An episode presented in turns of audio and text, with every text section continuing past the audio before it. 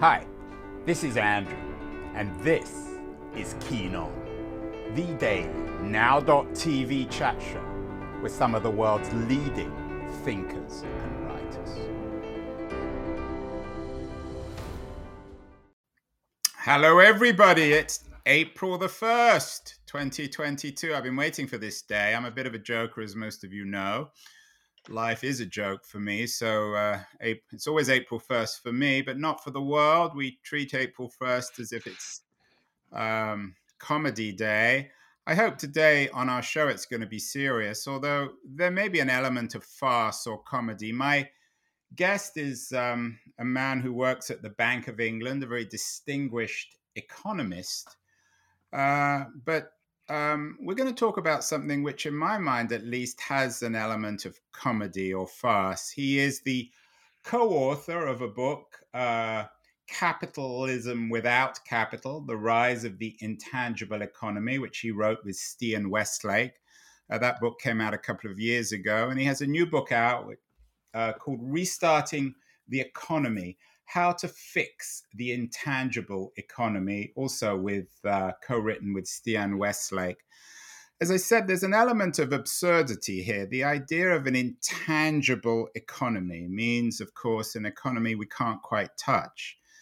It's perhaps the kind of economics which uh, might appear in Alice in Wonderland, but uh, Jonathan might be able to make more sense of it. Jonathan, welcome. You're talking to me from the Bank of England. I joked earlier that it used to be the center of the world in London. I'm not quite sure what it is now. This idea of the intangible economy and the notion uh, the restarting the future. Let's begin with what exactly the intangible economy is. It's real, it's not an absurdity, isn't it? I, I, it's not an absurdity at all, Andrew, and, and thanks so much for having me on. And delighted to join you, definitely from the centre of the universe, um, as as we like to think at the bank, as you say. Um, so I think the way to think about it is. PricewaterhouseCoopers, the well-known accountants, uh, rank the top five companies in the world. They do it every March, so this is last March's figures. I'm sure the new figures will be coming out fairly soon. If you look at the top five companies, company number two is Saudi Aramco, the uh, Saudi Arabian uh, oil and gas uh, uh, uh um, company, as I'm sure the viewers will be familiar with. And if you ask the question, what kind of business is Saudi Aramco? What what, what assets does it consist of? The answer is you could put up a picture of the assets and you would just see they are huge oil wells, massive pipelines, gigantic diggers, huge tankers, all very very tangible assets. The other five companies, the other four companies in the top five are companies like Apple, Google, Microsoft, and Amazon. And if you ask the question, what are their assets? They don't have a single tanker amongst them. They don't have any oil wells. They don't have any diggers. They don't have any machines. They've got some computers and they've got some buildings, but those are their only tangible assets. What they have is a massive number of incredibly valuable intangible assets. And by intangible assets, I mean, in particular, those types of companies, software, databases, the incredible algorithms that they have, uh, which crunch all the numbers and do the searching for you, uh, and the reputation uh, that they've built uh, for uh, the kind of products and the kind of services uh, which they offer. So I think the intangible economy is a very real thing. And as I say, if just one goes to the top companies in the world, uh, four of them at least are absolutely dominated by intangible assets. I looked up intangible, um, and and and the definition, at least online on Google of all places, of course, uh, looking for the intang- definitions of intangible on intangible things, uh, unable unable to be touched or grasped, not having physical presence, but thinking about Apple, for example, I mean, they have their phones, they have their IP that protect their phones, they have their platforms, they have their stores. I, I don't really understand why Apple, for example, which I think is what a, a two or a three trillion, two or three trillion dollar company, depending where their stock lies, probably the most valuable company in, in tech in Silicon Valley. Indeed. Yeah. Um, why why is that intangible? Why, why is that different from an, an um, uh, Saudi a Saudi oil company or or Exxon Mobil, which tended historically to dominate the uh, the stock market? I, you know, Andrew, you, you're absolutely right that Apple do indeed have tangible assets, and if you're holding an Apple phone in your hand, that is something that's very tangible. But the thing that's valuable about and I'm going to do that now. Did you have? Do you have a? What, what kind of phone do you have, Jonathan? Um, I, I do have an iPhone, so I'm gonna I'm gonna pick it up, and uh, there's a picture of our lovely daughters uh, on, on on the front on, on the front there for you, just to just just just to show that I'm not making all of this up. Um, yeah, so so indeed, um, uh, that is a very tangible thing, uh, and Apple have got a building, and they've got a headquarters, and they've got computers, and all of that. But the value of Apple I really think lies in their intangible assets. So to be a little more clear, I mean, think of the software that runs the Apple operating system. Think of you know the ecosystem and the reputation that is around Apple. Uh, you know the App Store and uh, the, the programmers who are doing all of that.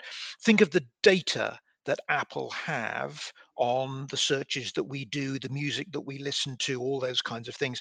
All of that knowledge is a deeply intangible thing.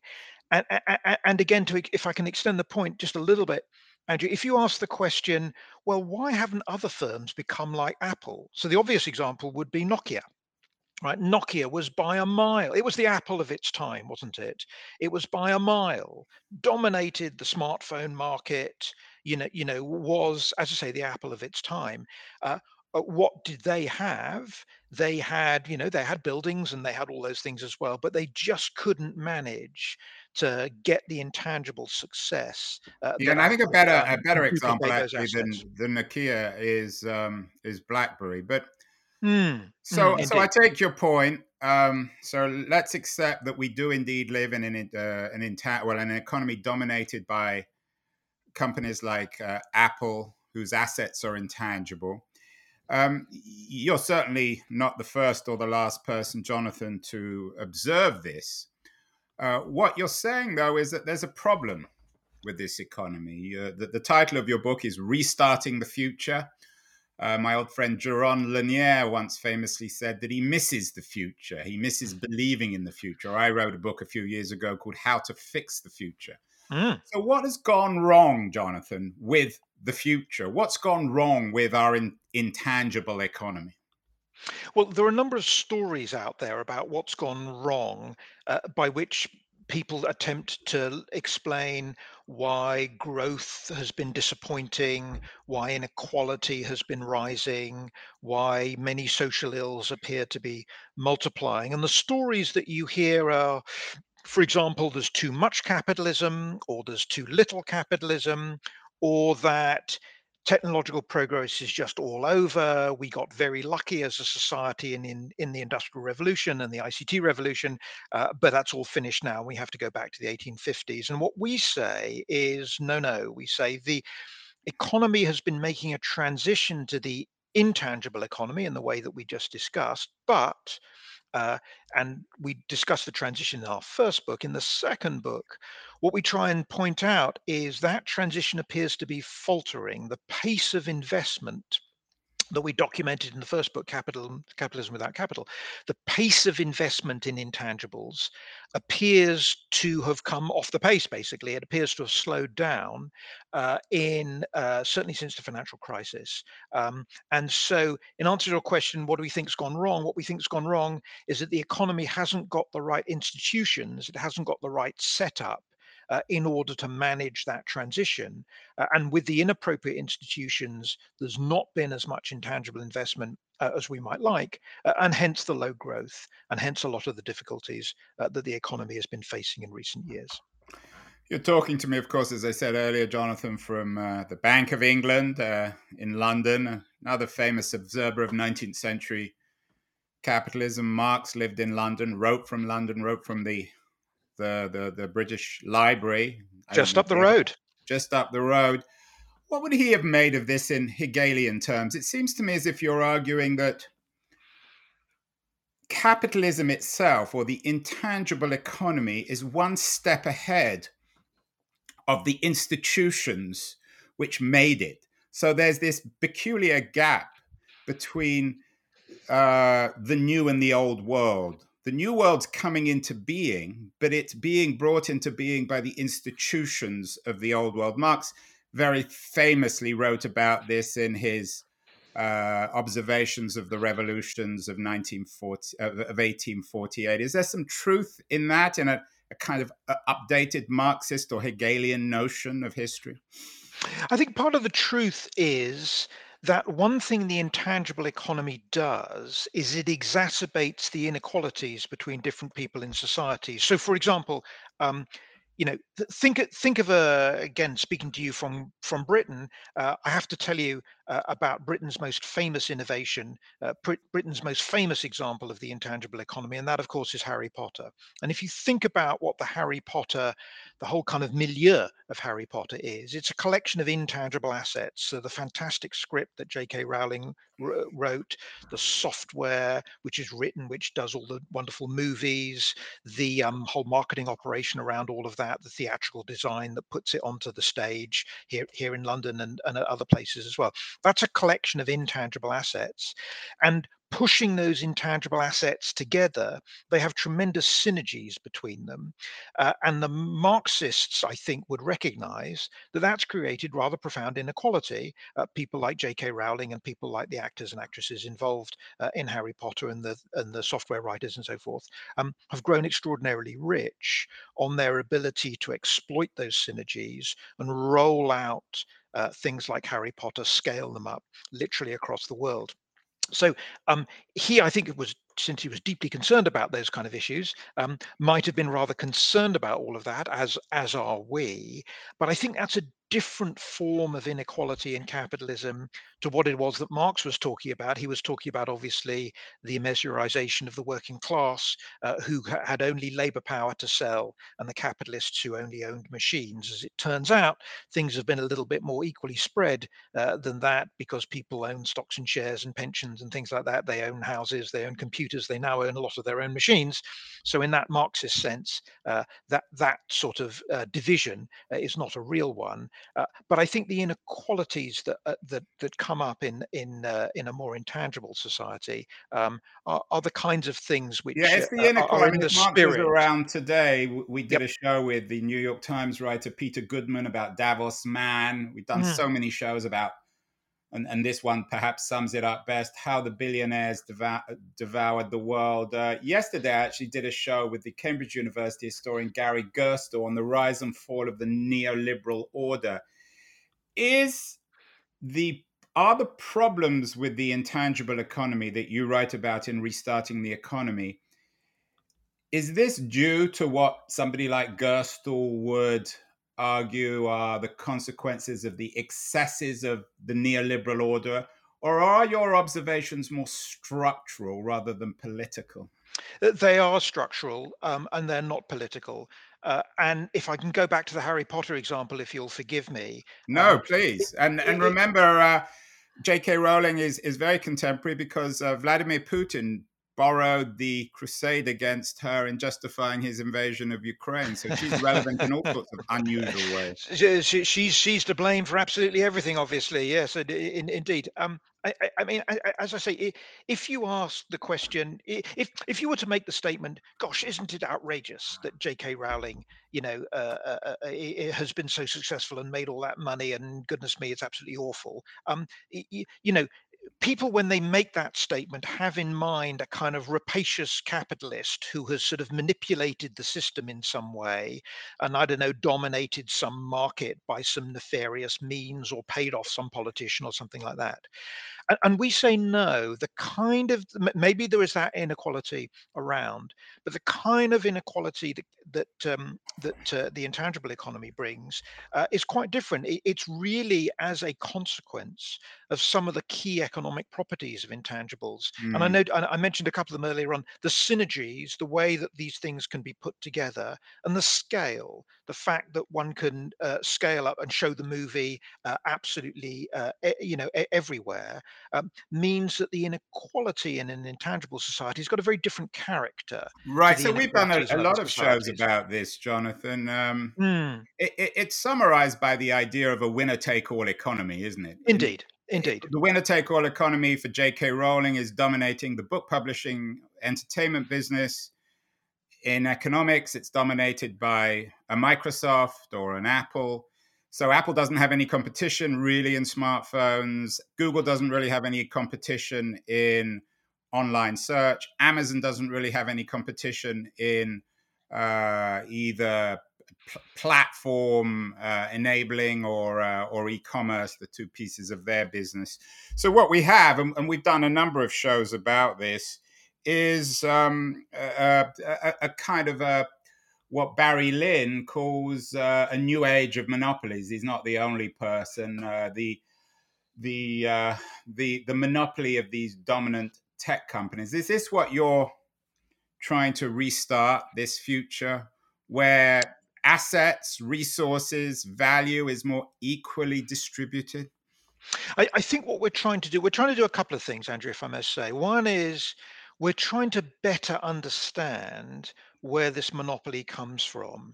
And um, we got to use monopoly sort of fairly carefully here. The, there are elements of the of of the monopoly of, uh, of of the market dominance in search engines by Amazon, by Apple. There are elements which is good, which are good, which actually work very well for consumers. Um, again, uh, you know, Facebook has got a very large market share of social media. Uh, that's because we all like being connected to Facebook, so we can talk to our, talk to our friends, or rather, our teenage kids can talk to their other teenage kids. We wouldn't actually find much use if we had lots of little tiny Facebooks. So actually, I think there is an area of the economy which is dominated, uh, or, the markets which are dominated by these tech giants, um, which can be very much be in the consumer interest. So I think we want to rebalance a little bit of the discussion uh, and not automatically assume that the, these large companies are abusing their monopoly position and are against the consumer interest. I think one has to be a bit careful actually in that area. You're sort of trying to. Uh, we all try to do this, I guess, Jonathan. You're trying to have your cake and eat it. On the one hand, you want to recognize the problems of monopolies, but you want don't want to paint them as profoundly evil as things that we have to get rid of. Is that fair? Not not quite, Andrew. If I may push back a little bit on that, what I want to do is to make sure that the community who are suggesting regulation and who are suggesting uh, improving markets and market functioning, I want to make sure that that community is suggesting the right way of regulating and the right way of improving market functioning. So, for example, if we think that there is a problem uh, with Google uh, and uh, they are um, abusing their market power with respect to the advertisers as been has uh, as has been alleged i think that's quite a different thing to alleging that i don't know the google search engine is no good or you know whatever it Mm. might be so i i, think as i say we want to make sure that we direct regulators fire in the area which will have the right uh you know you know have have the most uh, Uh, uh, So uh, I, I, I most avail. assume one of the people you're writing this book for is Margaret Vestager and the other EU regulators of big American tech.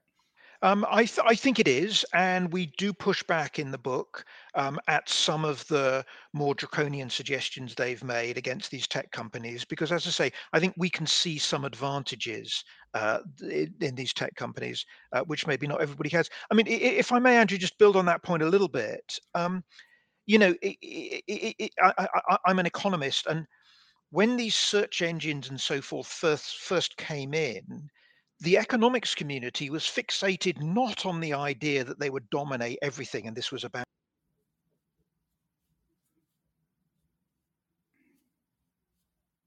bad thing.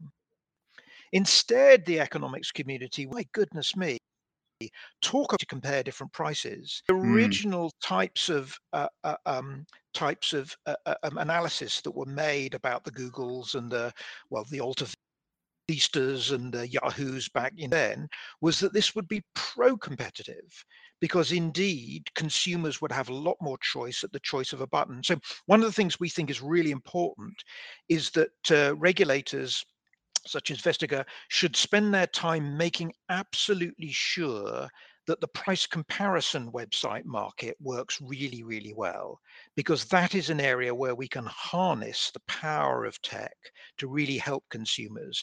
Uh, well, I think we think that more time should be spent looking at those kind of issues than some of these rather complicated issues about trying to break all these firms up.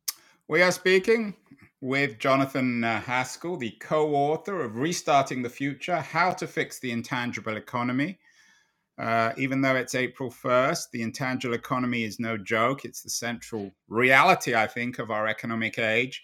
I'm going to take a short break now, Jonathan, and afterwards, I want to come to your fixes. I want to come to how we actually concretely address the problems of the intangible economy and how we can fix them. So we'll take a 60 second break and then we'll be back with Jonathan Haskel, the co author of Restarting the Future. Hi, everyone. Andrew here again. I'm not sure if you're listening or watching or even reading about this Keen On show. I certainly hope you're enjoying it, but I wanted to remind you that there are many different ways you can use to enjoy my Keen On show. The first, of course, is by, in a very traditional way, subscribing to the audio only podcast. You can do this um, using Apple or Spotify or Castbox, or many of the other traditional uh, podcast distribution platforms. We're on all of them. And if you want to access uh, all the podcasts together, you can go to my LitHub page um, in their podcast section, which is dedicated to all the interviews. Uh, if you're into watching this, as opposed to simply listening, um, if you follow me on Twitter at AJ Keen, you can watch these shows live. Uh, and you can do the same um, if we're connected uh, on LinkedIn. I'm not on Facebook. I'm not a great fan of Facebook, but LitHub is. And on their LitHub live page, you can watch these shows live as well. Um, in terms of uh, recorded videos, uh, not live. You can see all the shows on the LitHub YouTube page. So, whatever your preference, whatever your taste, whether it's video or audio or text, there's no excuse for not watching or listening to my show. Now, back to Keen On. We are back with Jonathan Haskel, the co author of Restarting the Future. Jonathan, we talked before the break about um, the problems with the intangible economy. Um, you laid it out in a very concrete, tangible way. How are we going to fix these problems of our winner take all economy? We talked a little earlier on, uh, uh, Andrew, about some some of the suggestions on the competition policy side, so I won't do those again. Uh, let me go to science policy, if I may. So, one of the things that the intangible economy we think is going to need is it's going to need a very well designed science policy because when uh, all these firms are doing the kind of intangible investment uh, that we talked about before the break, they're going to rely upon a scientific background, which is going to be incredibly helpful to them. Some of the basic discoveries uh, around coding and algorithms and software and computing and the power of the internet and all that kind of thing, um, those there are there are too many. Uh, it's too big an issue. There are too many spillovers um, for individual companies to undertake them by themselves. So it's important that science policy provides a backbone uh, for firms uh, to prosper in the intangible economy. Um, and we've got some suggestions in the book. Um, maybe they're a little bit UK centric, uh, but there are some general principles which we think could apply to other countries. Uh, essentially, what we want to do is we want to allow for a little bit less centralized control and a little bit more experimentation uh, around science policy. Uh, in, in many countries, uh, science policy and the provision of funding to universities is very directed and very centrally controlled. Uh, and we think uh, that that should be relaxed a little bit. Later today, um, Jonathan, I'm talking to a, a, local, local for me, venture capitalist Samit Mehta about um, from um, a general partner of Granite Hill Ventures about cyber warfare. The investment ecosystem, well, that's what we call it out here, seems to work. You have venture capitalists. The state doesn't play much of a role. Are you suggesting that the state, to borrow some language from Marx, is not going to wither away in this intangible 21st century? That it no, look, remains at the heart of the capitalist world in terms of uh, investment? Uh, look, it's a super point, Andrew. And on this, I am an Adam Smith uh, advocate. And as you know, uh, Adam Smith is characterized as being a free marketeer, but actually, he was very careful to say that the state should provide essential public goods, which the free market wouldn't provide. And a backbone of a science base is, I think, a good example uh, of where those kinds of public goods um, uh, would be underprovided uh, by the market. But since you mentioned the venture capital side, um, we also talk about that in the book. And it's terrific that you've got venture capitalists on because that's a very important symptom of we think uh, the intangible economy and indeed demonstrates how important the intangible economy is. Conventional banks find it pretty difficult to lend to intangible intensive firms. Uh, after all, tangible intensive firms, the ones with the ships and the boats and the machines and the pl- planes and the trains and all that kind of thing, they can go to a bank and they can offer the collateral of their house or their building or their vehicle uh, in return to a loan. And intangible intensive firm finds that really hard to do. When they say to a bank well here's a piece of software or here's a new script for a new movie or here's a new design uh, a bank's not going to lend against that kind of security. And the venture capital community we think is a response to those kinds of difficulties. Here's the trouble though and here i speak with a very um, British hat on, so so forgive me, which is that it's proved to be remarkably difficult to duplicate that venture capital model outside of Silicon Valley, maybe Israel, maybe South Korea. We, we've had a lot of difficulty duplicating that here. We've had some successes, but nowhere near the successes uh, in the US. So uh, part of our uh, our, uh, uh, our, recommendations for the UK and for Europe is to try to improve the situation whereby we can get more of that intangible funding uh, stream, or the funding stream rather, towards intangible companies uh, in the way that venture capital has been so successful in the US. Can we trust? I mean, you're a central banker. You're talking to me from the Bank of England. You even asked beforehand whether you should put a, a tie on. There's no ties on Keen on, uh, Jonathan. Um, can we trust central bankers? I did a show um, last month with the excellent American journalist uh, Christopher Leonard on how essentially the the Fed and, and, and I can use this word because it's my own show, has fucked up the American economy through quantitative easing. Uh, the lords of easy money, how the Federal Reserve broke the American economy. And I'm not suggesting that you guys at the Bank of England are quite as irresponsible as the Fed, Federal Reserve. But why should we trust 19th or 20th century central economic institutions like the Federal Reserve or the Bank of England, especially since now we, of course, have cryptocurrency. We have mm. done so many shows on crypto, on Ethereum, on Bitcoin, and indeed all the other uh, uh, P2P uh, crypto platforms. So, so, so, why should we trust central economic institutions in the 21st century. When as you acknowledge we live in an innovation economy we live in a intangible economy shouldn't the institutions holding power themselves be equally intangible? Uh, uh, I'm not sure, Andrew, if I may say they should be equally intangible, but I think they need to move along with the rest of the economy. Uh, and we've got some chapters on the Bank of England uh, and the Federal Reserve and, and how there could be changes in the institutions. Look, the, the part of the background against which the Federal Reserve, the Bank of England, the European Central Bank perform quantitative easing uh, is that world interest rates are extraordinarily low. As you know, they've been falling for about 30 years. So once Although they're on the way back up now, aren't they?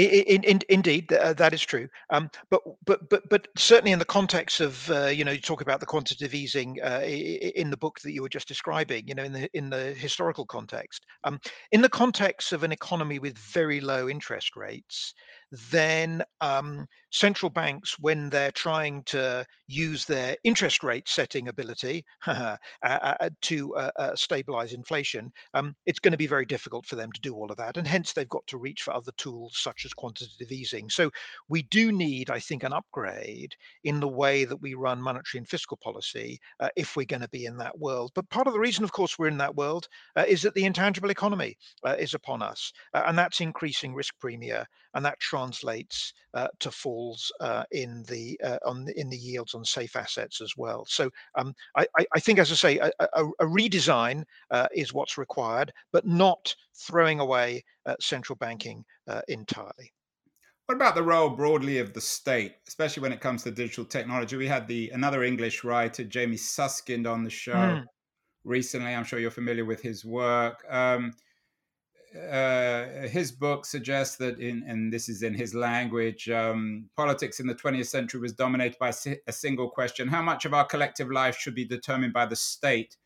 And what should be left to the market and civil society? And then he goes on now the debate is different. To what extent should our lives be directed and controlled by powerful digital systems and on what terms? Do you agree with susskind? And um, what is your argument both in capitalism without capital and restarting the future in terms of, of, of these systems? Yeah, it, look, it, it, it's a really great question. I think we've got a slightly different take on that. So let me develop that a little bit. Um, two visions, I think, that many people have of innovation. Let me say something about that, and you'll see, Andrew, where the state question comes in.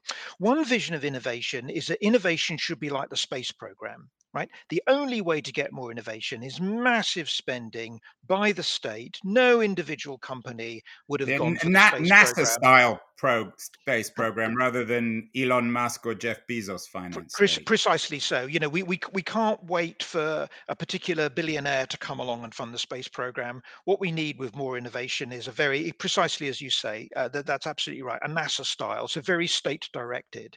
That's kind of one vision and I think a lot of people who argue for more state in, in, in intervention have that vision in mind. Let, let, me present a second vision, which I think describes the other end of it, uh, which is that incredible piece of high technology, namely the Wheelie suitcase. And what's extraordinary about the Wheelie suitcase, we talk about this a little bit in the book, uh, on the screen in front of you. Uh, what's extraordinary about the wheelie suitcase uh, is that it is the marriage together of uh, two rather elderly inventions, namely the suitcase and the wheel. Uh, and it's not at all clear that you would have needed a multi gazillion dollar effort presided over by the world's top scientists. I'm not quite clear whether whatever committee it was that was uh, running this whole effort would ever invented the wheelie suitcase. Instead, it was a very decentralized type of market style that would get you the wheelie suitcase. So where am I getting to? What's the role of the state? If your view of the state is that innovation is very much the space race, kind of style, then we need more state, we need more centralization. If your view is that it's the wheelie suitcase, we need a bit less state and a bit more decentralization. And part of the problem, of course, is you might say, well, why, why can't we have both? Well, part of the problem, of course, is that centralized institutions, by their very nature, have to have rules and regulations in order to stop people lobbying and waste, waste, stop wasteful activities and things like that. So they become rather inflexible. So, what we talk about in the book is ways that we might make those centralized institutions a little bit, more nimble. Part of the way is by making them a bit more decentralized. I talked about that earlier on in terms of the science budget. But part of the other way is to make the state a bit smarter um, uh, have d- maybe different people uh, running the state, perhaps people with more private sector experience. Uh, that's not saying let's have a bigger state or necessarily a smaller state, uh, but let's have a smarter state. Uh, and, and, we think that that would help reconcile those two kind of conflicting visions that people have um, about innovation. In my Fix the Future book, uh, I, I, didn't write about the smart state, but I did write about the smart city, particularly mm. Singapore you we've done a lot of shows on the evolution of city life with the the Harvard geographer Edward Glaeser. Uh, he has a wonderful new book out, Survival of the City. Uh, also with Ben Wilson on the invention of the city. Uh, he has a book out, Metropolis Humankind's Greatest Invention.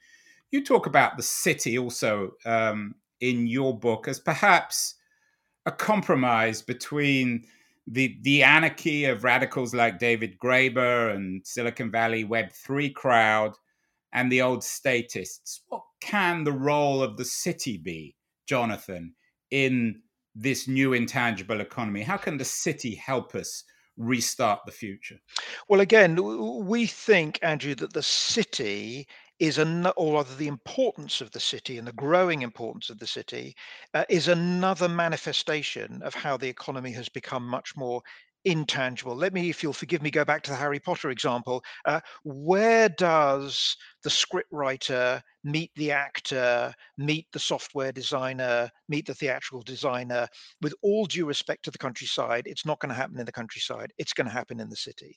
So, in a more intangible intensive economy, those interactions in the city are going to uh, uh occur more, and therefore city life is going to be more prized. And we think, therefore, that's part of the reasons, uh, and, and all those terrific books that you talked about document this as well. But we think that's behind part of the reason for the success. Uh, Ed Glaeser's uh, book was uh, earlier book was I think called The Triumph of the City. Uh, yeah, we think it's, it's part of the reason. Right we, we think it's part of the reasons for why these cities have got more popular. And where that takes you in terms of restarting the future is to ask the question do we have the right policies to have cities essentially of the right size. And uh, in many in many cities in the UK, we basically have cities which are too small. I mean, many people might know if they've travelled, they might know London. The important fact about the UK is if you go to the UK's second and third cities by population, Manchester, Birmingham, cities like that, it, in in terms of the scale of London, they are remarkably small. They're much much smaller than the second and third smaller cities in many other countries. And we think planning legislation uh, has got a lot to do with all of that. And therefore, we're missing these kinds of synergies and these kind of advantages of cities, uh, which are very important in the intangible economy. Final question, Jonathan. We've talked a lot about the state, we've talked about changing venture capital, we've talked about the role of cities. We haven't said anything about politics. Is there a need for political, fundamental political reform in terms of restarting the future. You've uh, you've conveniently dodged that. You're an economist. You're talking to me from the Bank of England, so by definition, I guess you're not probably encouraged to talk about politics. But might we need, for example, to start thinking seriously about city states of the future?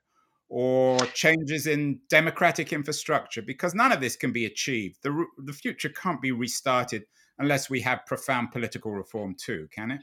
Yeah, and we've got some proposals precisely on the city side where we think that very restrictive planning uh, has been a political, you know, it's been created an enormous number of political difficulties. Too much time is spent trying to get round planning legislations, trying to influence planners. Too much time is spent with specialist planners telling you how to get around the, pl- the plans of other specialist planners and all of that. So we'd like to see a lot more local democratization around planning and a lot of political reform so that individuals living on streets can, subject to all manner of controls, uh, take a bit more control back uh, in their individual neighborhoods uh, and, uh, as I say, uh, make our cities uh, more fit for the intangible economy.